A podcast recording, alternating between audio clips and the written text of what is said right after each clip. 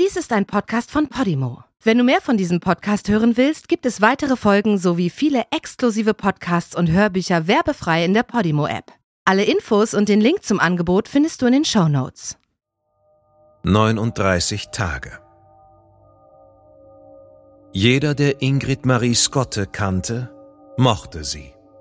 Sie war 13 Jahre alt, hatte dunkles Haar und eine kleine Stupsnase. Sie lebte in der norwegischen Kleinstadt Lesja, die nur 2000 Einwohner hatte und sich etwas mehr als fünf Autostunden nördlich von Oslo im Gudbrandstal befand. Unter Skifahrern und Naturliebhabern gilt diese Region als Paradies. Es war ein Dienstagnachmittag im Februar 1987, nur einen Monat vor Ingrids 14. Geburtstag. An diesem Nachmittag wollte sie sich mit ihrem Freund in einem Café im Zentrum von Lesja treffen. Ursprünglich hatte sich Ingrid an diesem Nachmittag mit einer Freundin treffen wollen. Doch auf dem Heimweg im Schulbus fühlte sich die Freundin nicht besonders und hatte abgesagt. Stattdessen hatte Ingrid sich dann mit ihrem Freund Jakob, den sie seit ungefähr einem Jahr kannte, verabredet. Er war ein Jahr älter als sie und ging in die achte Klasse der örtlichen Schule. Ingrid ging in dieselbe Schule, nur ein Jahrgang unter ihm. Ingrid hatte sich die Lederjacke ihres großen Bruders ausgeliehen und steckte sich Geld für den Bus ein. Ihre Eltern waren Bauern und der Hof der Familie lag etwas außerhalb des Zentrums. Sie und ihre Mutter Aud hatten früh zusammen in der Küche zu Abend gegessen. Danach machte sich Ingrid auf den Weg. Es dämmerte. Mach's gut, sagte Ingrid fröhlich, kurz bevor sie aus der Tür ging. Sie ging den Kiesweg hinauf zur Hauptstraße, als ein grüner Ford Granada anhielt und ihr anbot, sie mit in die Stadt zu nehmen.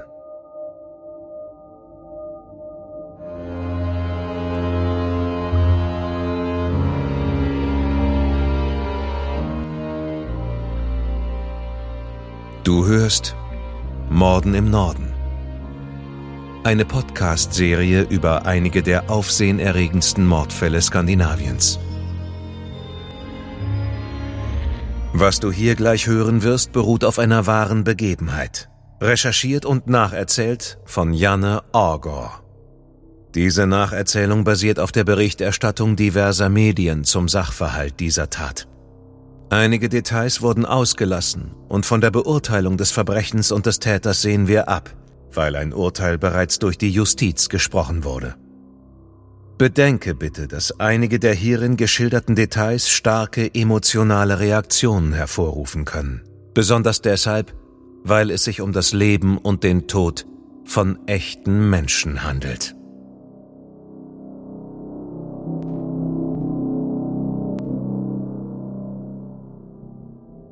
Ingrid kam in dieser Nacht nicht aus der Stadt nach Hause zurück. Als die Dunkelheit sich über die Wälder und Bauernhäuser gelegt hatte, war die Temperatur auf unter minus 15 Grad gesunken. Ingrids Mutter Aud fing an, sich Sorgen zu machen. Sie war allein zu Haus. Ihr Mann Gudmund war auf Fuchsjagd und würde erst spät nach Hause kommen. Auch Ingrids Bruder Paul war nicht zu Hause. Er war einige Monate zuvor nach Oslo gezogen um dort die höhere Handelsschule zu besuchen. Aud rief zuerst Ingrids Freund Jakob an, der ihr erzählte, dass sie nie zu ihrer Verabredung aufgetaucht war. Er hatte an der Bushaltestelle in Lesja auf sie gewartet. Sie war jedoch weder mit dem Stadtbus noch mit dem regionalen Bus gekommen. Dann rief Aud Ingrids Freundinnen an, die alle erzählten, dass sie keinen Kontakt zu ihr gehabt hatten. Um halb zehn Uhr abends rief Out bei der Polizei an.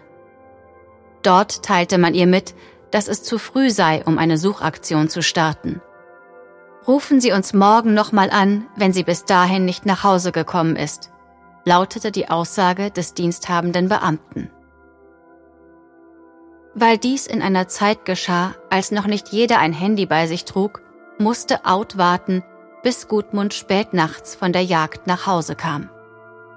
Er war kaum in der Tür, schickte sie ihn sofort los, um die Umgebung nach Ingrid abzusuchen. Es war bisher noch nie vorgekommen, dass sich Ingrid nicht an eine Vereinbarung mit ihren Eltern gehalten hatte. Und sie war auch noch nie zu spät nach Hause gekommen. In dieser Nacht fing es an zu schneien, und als der Morgen anbrach, gab es immer noch keine Spur von Ingrid. Die Polizei leitete endlich die Suche ein und setzte Suchhunde ein. Noch gab es keine Anzeichen für ein Verbrechen.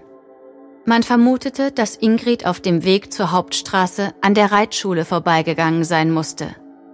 Und vorbei an dem roten Pony, das ihr Vater einst vor dem Schlachthof gerettet und Paul und Ingrid geschenkt hatte. Die beiden Geschwister verbrachten viele Stunden mit dem Pony. Es war zu Ingrids bestem Freund geworden und nahm einen großen Teil ihrer Freizeit in Anspruch.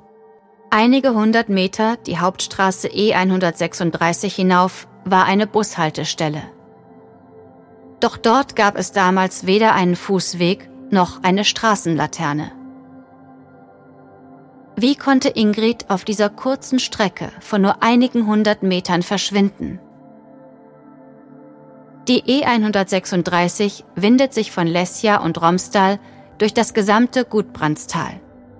Der 64 Kilometer lange Fluss Rauma ist von steilen Hängen umgeben und schlängelt sich durch das Tal an der Hauptstraße entlang. Je mehr Tage vergingen, umso mehr füllte sich das Wohnzimmer von Out und Gudmund. Familienmitglieder, Freunde und Nachbarn kamen vorbei, um sie zu trösten und um ihnen Essen vorbeizubringen. Die gesamte norwegische Medienlandschaft war nach Lesja gekommen um von der Suche nach dem Teenager-Mädchen zu berichten. Die norwegische Kriminalpolizei Kripos hatte an den Telefonanschluss der Familie eine Fangschaltung installiert, um auf die Anrufe eines möglichen Entführers oder Täters schnell reagieren zu können. Zu dem Fall hinzugezogen wurde die Spezialeinheit allerdings erst, nachdem Ingrid zwei Tage lang verschwunden gewesen war. Die Familie hatte bereits mehrere Anrufe von verwirrten Personen erhalten, die behaupteten, sie hielten Ingrid gefangen. Heute würde man eine derartige Suche ganz anders angehen. Man würde sehr schnell Straßensperren in der Umgebung errichten und die passierenden Autos gründlich untersuchen. In den 80er Jahren war dies jedoch kein gängiges Verfahren und schwere Straftaten waren in Norwegen ohnehin so selten, dass man einen derartigen Einsatz nicht einmal in Erwägung zog. Nichtsdestotrotz setzte die Polizei zu diesem Zeitpunkt ihr gesamtes verfügbares Personal ein. Eine Mannschaft von bis zu 20 Kriminalbeamten arbeitete rund um die Uhr. Ein 18-jähriger junger Mann meldete sich bei der Polizei und erzählte, dass er an diesem Tag gegen 17 Uhr den Kiesweg hinaufgefahren sei und Ingrid auf dem Beifahrersitz eines Ford oben an der Hauptstraße gesehen habe. Das Auto fiel ihm auf, da zusätzlich große Nebelscheinwerfer nachgerüstet worden waren. Er unterzog sich einer freiwilligen Hypnose, um sich an weitere Einzelheiten erinnern zu können. Später erzählte er den Medien von seinen Schuldgefühlen. Was wäre gewesen, wenn er an diesem Tag früher losgefahren wäre und Ingrid selbst mitgenommen hätte. In der Zwischenzeit machte die Presse Jagd auf jeden, der mit Ingrid in Verbindung gestanden hatte. Unter anderem suchte ein Journalist ihren Freund an dessen Schule auf. Jedes Detail aus Ingrids Leben wurde auf den Kopf gestellt. Sie war ein ganz gewöhnliches Mädchen gewesen, das zusammen mit ihren Freundinnen gern mit Puppen gespielt hatte. Später hatte sie Tiere sehr gemocht, besonders die der Familie. Die Schafe, die Hunde und natürlich das Pony. Ihre drei besten Freundinnen Annemarie, Elin und Orsemette kannte sie seit dem Kindergarten und sie gingen zusammen durch dick und dünn. Ingrid war ein sanftes und vertrauensvolles Mädchen, das nach ihren beiden Großmüttern benannt war. Die Familie Scotte hatte zehn Jahre lang auf dem Hof außerhalb von Lesja gelebt und eine ihrer Großmütter wohnte in einer kleinen Wohnung nur wenige Meter vom Bauernhaus entfernt. Als 13-Jährige hatte Ingrid geschrieben, dass ihre Interessen Jungen, Tiere und Musik seien. Und sie erzählte ihren Eltern fast alles. Die Suche dauerte wochenlang und blieb relativ erfolglos. Die Polizei ging in der kleinen Stadt von Tür zu Tür, um Zeugen zu finden. Es stellte sich heraus, dass mehrere den Ford mit den auffälligen Nebelscheinwerfern in der Gegend beobachtet hatten, woraufhin die Ermittler sich darauf konzentrierten, den Wagen und seinen Besitzer ausfindig zu machen. Die Polizei veröffentlichte Phantombilder von zwei Männern, mit denen sie sprechen wollten. Doch es meldete sich niemand, der dazu neue Hinweise liefern konnte. Ingrid war wie vom Erdboden verschluckt. 39 Tage nachdem Ingrid sich am späten Nachmittag von ihrer Mutter verabschiedet hatte und aus der Haustür gegangen war, wurde ihre Leiche an einem Hang am Strand in Stordal über 150 Kilometer nordwestlich von Lesja gefunden. Der Lenzmann des Ortes, ein untergeordneter, für die ländlichen Regionen Norwegens zuständiger Polizeibeamter, machte sich auf den Weg zu Familie Skotte, um ihnen die schrecklichen Neuigkeiten zu übermitteln. Das 13-jährige Mädchen war von einer Mutter und ihrer Tochter gefunden worden, als diese spazieren gingen. Die Tochter sagte zu ihrer Mutter, Schau, da liegt eine Puppe am Hang. Ingrid war getötet worden und die Autopsie ihres Körpers ergab, dass sie zuerst vergewaltigt und dann erwürgt worden war. Nachdem ihr Leichnam in Olesund freigegeben worden war, begleiteten ihre Eltern den Leichenwagen zurück zu ihrer Beerdigung. Als sie über die Stadtgrenze nach Lesja fuhren, hatten alle Leute in der Stadt und aus den umliegenden Bauernhöfen Halbmast geflaggt. Am Freitag, dem 27. März 1987, wurde Ingrid in der über 200 Jahre alten Kirche in Lesja beigesetzt. Die Kirche war so überfüllt, dass viele der Trauergäste draußen stehen mussten. Die Polizei half, den Verkehr zu regeln, um zu verhindern, dass auf der Hauptstraße das Chaos ausbrach. Auf dem Grabstein hatte man den 10. Februar als ihren Todestag eingravieren lassen. Das stellte sich später jedoch als falsch heraus. Ingrid hatte volle 30 Stunden überlebt, nachdem sie an diesem Tag das Haus ihrer Eltern verlassen hatte. Aber das wusste zu diesem Zeitpunkt noch niemand.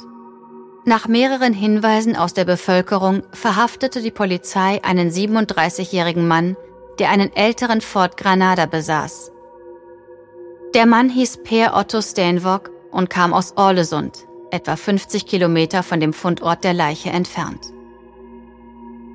Am 10. Februar, der Tag, an dem Ingrid verschwunden war, hätte er zum Haftantritt erscheinen sollen, weil er wegen Trunkenheit am Steuer rechtskräftig verurteilt worden war. Er erschien jedoch nicht zum Hafttermin. Am 29. April 1987 beschloss die Polizei, ihn anzuklagen und die Untersuchungshaft zu beantragen. Per Otto war schwer alkoholisiert und lebte schon seit mehreren Wochen in seinem Auto. An jenem Dienstagnachmittag im Februar parkte er mit seinem Wagen an der Hauptstraße und schlief darin.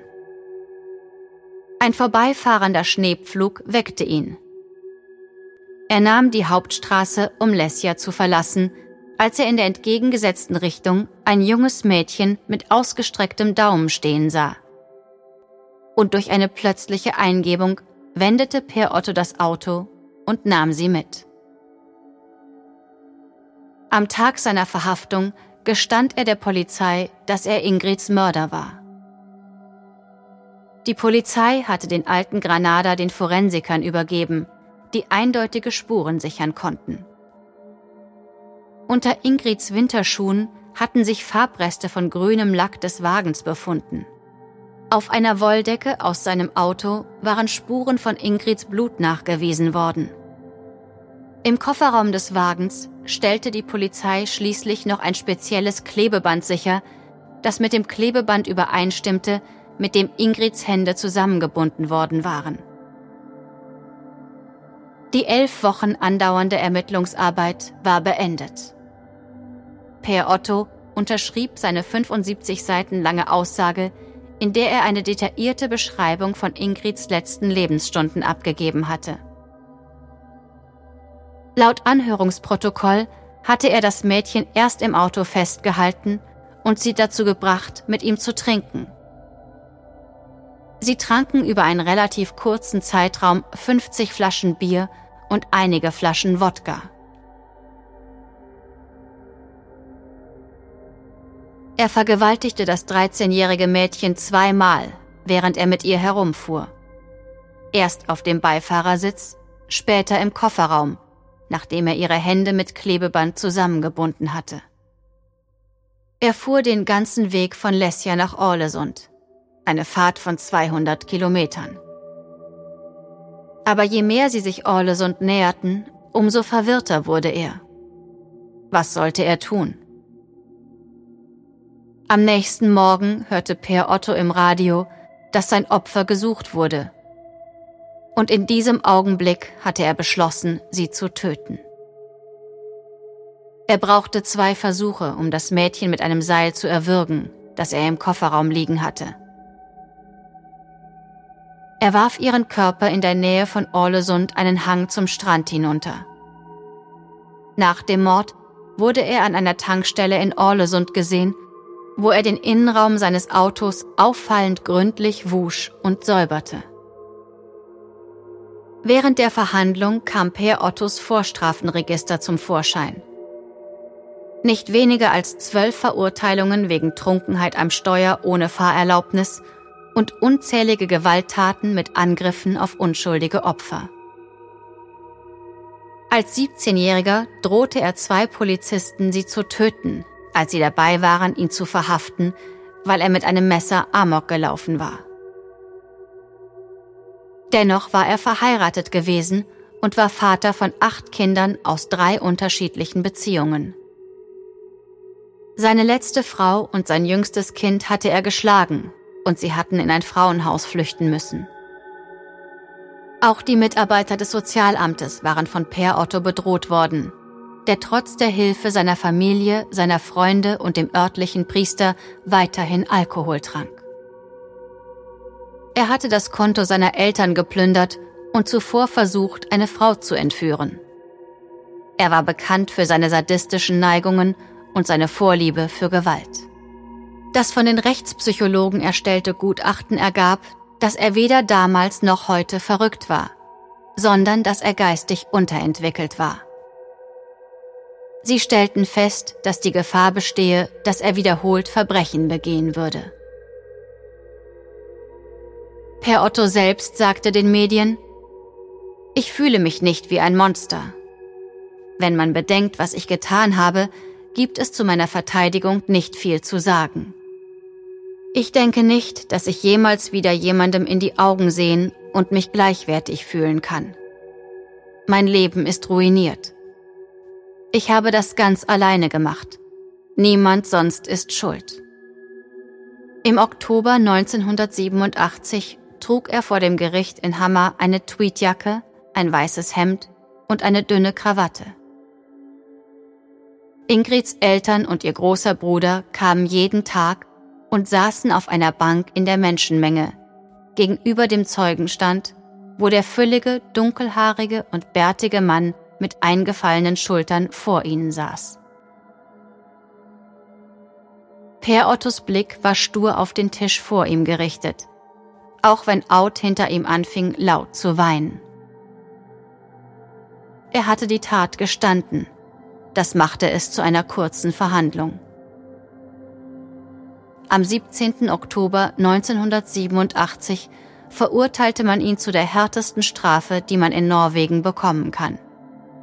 21 Jahre Haft mit 10 zusätzlichen Jahren in der Sicherungsverwahrung wegen des vorsätzlichen Mordes, der Vergewaltigung, Freiheitsberaubung und Nötigung. Gegen das Urteil legte er Berufung beim obersten Gerichtshof ein, der es im darauffolgenden Jahr im Januar jedoch bestätigte. Das Verbrechen führte dazu, dass in vielen Internetforen Drohungen ausgesprochen und die Wiedereinführung der Todesstrafe gefordert wurde. Es war eine so einzigartig tragische Geschichte eines jungen Mädchens, dessen Leben viel zu früh und viel zu grausam geendet hatte. Der verurteilte 37-jährige Per Otto Stanvok war nach der Urteilsverkündung in das Bezirksgefängnis nach Gjörvik verlegt worden, wo man ihm die Zelle Nummer 17 zuteilte. Ein spartanisch eingerichteter kleiner Raum von acht Quadratmetern. Dort blieb er für sich. Jedoch korrespondierte er eifrig mit einem norwegischen Journalisten und schrieb viele Briefe darüber, wie sehr er seine Missetaten bedauerte. Er sagte, es gibt in der Lebensgeschichte von Menschen immer Seiten, von denen man sich wünschte, sie könnten herausgerissen werden.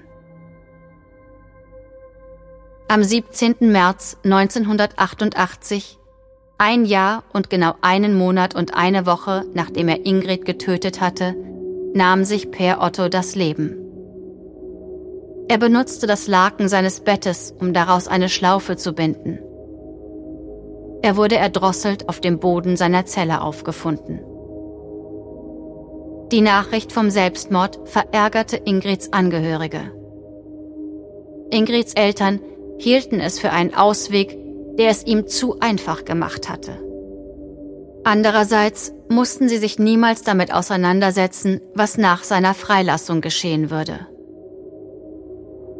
Heute leben Out und Gudmund noch immer auf dem Hof außerhalb von Lesja. Ingrids großer Bruder Paul lebt in der Nähe mit seinem Mann, wo sie eine kleine Gärtnerei betreiben. Ingrids Freund Jakob ist verheiratet, hat Kinder und lebt immer noch in Lesja. Er sagt, dass er jeden Tag an Ingrid denkt.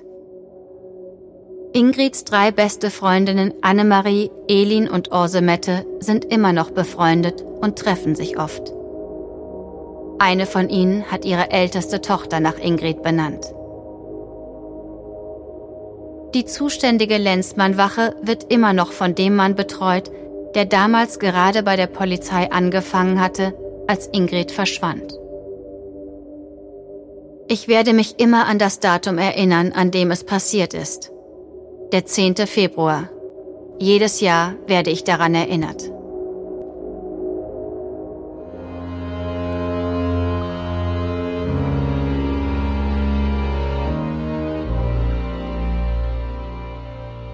Die deutsche Fassung der Serie Morden im Norden ist eine Produktion der Fritzton GmbH im Auftrag von Podimo.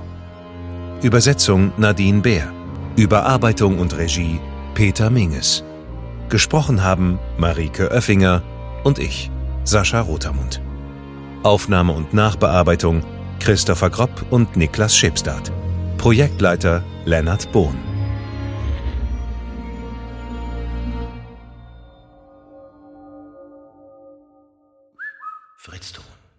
In der Podimo-App hörst du tausende Podcasts und internationale Hörbücher aller Genres. Dabei erhältst du personalisierte Empfehlungen und kannst deine Lieblingsinhalte auch offline hören. Ganz egal, ob zu Hause, in der Bahn oder beim Spazierengehen. Lass dich mit Podimo von spannenden Geschichten in den Bann ziehen, lerne etwas Neues oder hol dir Tipps für dein Familienleben.